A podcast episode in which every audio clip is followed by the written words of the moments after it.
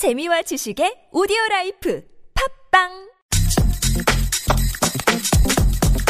이재용 삼성전자 부회장에 대한 구속영장이 기각됐습니다. 특검팀은 국가 경제보다 정의를 세우는 일이 더 중요하다 이렇게 밝혔지만 법원의 결정은 달랐습니다. 자, 이 법원의 결정 어떻게 평가해야 되는 걸까요? 검사 출신이죠. 김희수 변호사 연결해서 진단해 보겠습니다. 여보세요. 네, 안녕하세요. 예, 안녕하세요, 변호사님. 예. 결론부터 여쭤보겠습니다. 특검이 무리하게 청구한 겁니까? 법원이 무리하게 기각 결정 내린 겁니까? 어떻게 보세요? 법원이 무리해도 한참 무리했죠. 그렇습니까?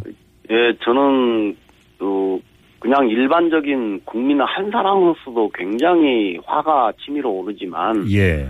그걸 떠나서 법조인의 한 사람으로서도 그가 기각한 사유나 내용들을 뜯어보면 예. 도대체 납득하기도 어렵고 이해도 안 가요. 예. 이 시간 관계상 사실은 조목조목 따지기는 힘들고 핵심적인 부분이 예. 그 예. 구속영장의 핵심은 뇌물 공여 혐의 아니었습니까?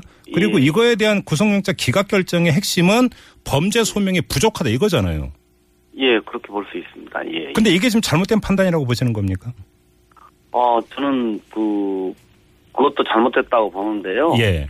지금 구속 사유 그러니까 범죄 지금 지적하신 것처럼 범죄가 범죄 혐의가 인정되지 않는다라고 지금 그렇게 판단을 한 것 같은데요. 네. 이건 마치 지금 구속영장을 발부하는 거고 구속을 할 거냐 말 거냐 여부를 결정을 하는 것이지 예. 구속영장의 발부를 넘어서서 죄가 범죄가 인정되느냐 유죄냐 무죄냐라고 하는 것을 하는 그런 결정이 아니에요. 네네. 근데 마치 지금 이 내용을 보면 음. 판사가 네. 최종적으로 무죄다라고 마치 판결을 해버린 그런 내용들이거든요. 어. 이게 구속영장이라고 하는 것은 범죄 사유, 범죄 혐의가 범죄를 저질렀다고 의심할 만한 어떤 상당한 이유가 있느냐.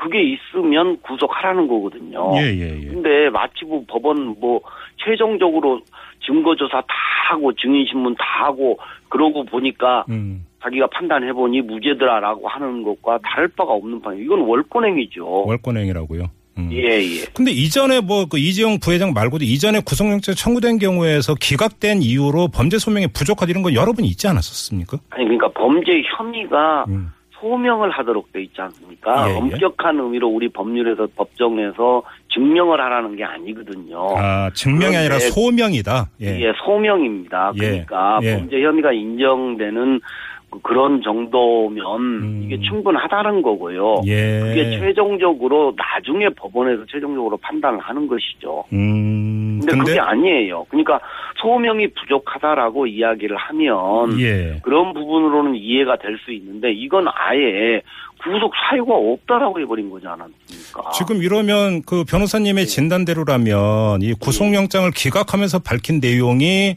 뭐그 주체가 어디가 되든지 간에 뇌물 공여 혐의는 무죄인 것처럼 이게 그 선전되고 전파될 가능성이 농후하네요, 그러면. 그렇죠. 그러니까 그렇게 오인을 충분히 불러 일으킬 수 있는 겁니다. 근데 예, 예, 예. 법률적으로 보면 무죄는 분명히 아니죠. 어떻게 그게 무죄입니까? 단지 구속영장을 기각한 것에 불과되는데 네. 그러나 이, 이 지금 탄핵 국면에서 박 대통령을 지지하는 사람들의 입장에서는 예. 그렇게 해석하면서 어, 과대 포장해서 계속 그렇게 할 수 있는 가능성이 오히려 그런 빌미를 판사가 제공한 거죠. 박근혜 대통령 입장에서는요. 박근혜 대통령도 그렇게 그렇게 자기가 생각할 수 있겠죠. 아, 그래요. 예. 예. 그러나 그건 착각이라고 생각합니다. 어떤 점에서요? 어, 그건, 음, 지금 구속영장 구속할 것이냐 여부를 결정하는 것에 불과한 거기 때문에 예. 최종적으로 재판이 나오는 것도 아니다는 것도 명백한 사실이기 때문에 예. 그걸로 그들의 범죄 혐의가 면제받거나 면책 사유가 될 수 있는 그런 근거로 사용될 수가 없기, 없기 때문입니다. 그럼 명백하지 않습니까? 그럼 판사, 일개 판사 의견에 불과하는 거죠. 음흠. 근데 그 의견이 잘못됐다는 겁니다. 아무튼 요번에 그 기각 결정을 내린 사람이 조희연 부장판사인데 예, 예. 이 지난해 9월에 이 횡령 배임 혐의를 받던 신동빈 롯데그룹 회장에 대해서도 구속영장 기각을 했다고 하던데 혹시 어떤 사람인지 좀 아세요, 변호사님? 아니 뭐 개인적으로는 뭐 또 모르지만요. 예. 저도 뭐 언론 자료들을 보니까 뭐 가옥시, 뭐 크라이슬러, 롯데, 그 다음에 삼성 이재용 부회장 이렇게 참 사람들이 전부 누굽니까? 돈도 넘치게 많죠. 네. 무지하게 힘센 사람들 아닙니까? 예, 예. 이런 사람들을 구속영장을 줄줄이 기각한 거 이게 우연의 일치라고 해야 됩니까? 어. 도대체 이 사람이 정의를 고민하는 사람인지 예. 정말 정경유착을 근절해야 된다는 이 시대적 요청이나 국민의 열망은 알고 있는 건지 예. 그렇죠 이게 이해가 안 가요. 음. 제가 잘못 생각하는 겁니까 이거? 질문은 제가 드려야죠, 변호사님. 아이고 죄송합니다.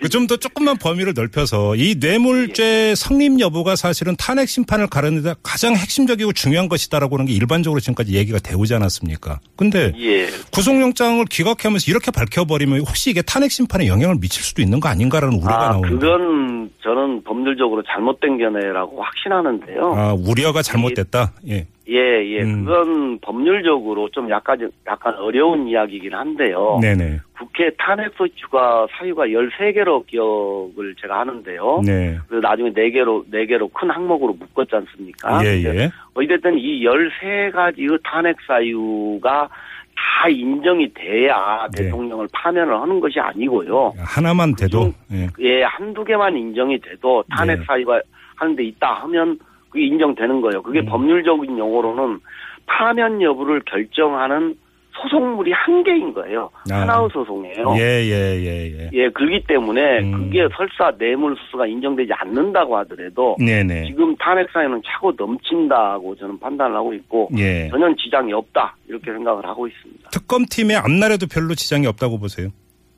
아, 지금 어차피 이게 지금 뭐 판사가 마치 최종 판결하는 것처럼 이렇게 해버렸기 때문에 음, 뭐 위축될 수도 있고 네. 또뭐 수사에 영향을 미칠 가능성을 점점 배제하기는 어렵지 않습니까? 그렇지만 예, 예. 특검이 그럴 일은 아니라고 생각합니다. 음, 오히려 예. 이걸 전화 이보고 계기로 삼아서 네네. 정말 꼭더 꼼꼼하게 수사도 하고 증거도 챙겨보고 네네. 그래서 저는 이런 일들이 차질이 빚어지지 않도록 음흠. 그렇게 해야 된다고 저는 생각을 하고 있습니다. 네, 알겠습니다. 5610님이 문자 주셨는데 범죄 소명이 부족한 게 아니라 법리적 다툼이 있다고 이 그 법원에서 밝혔다라고 이렇게 좀 환기해 주는 문자를 보내주셨네요.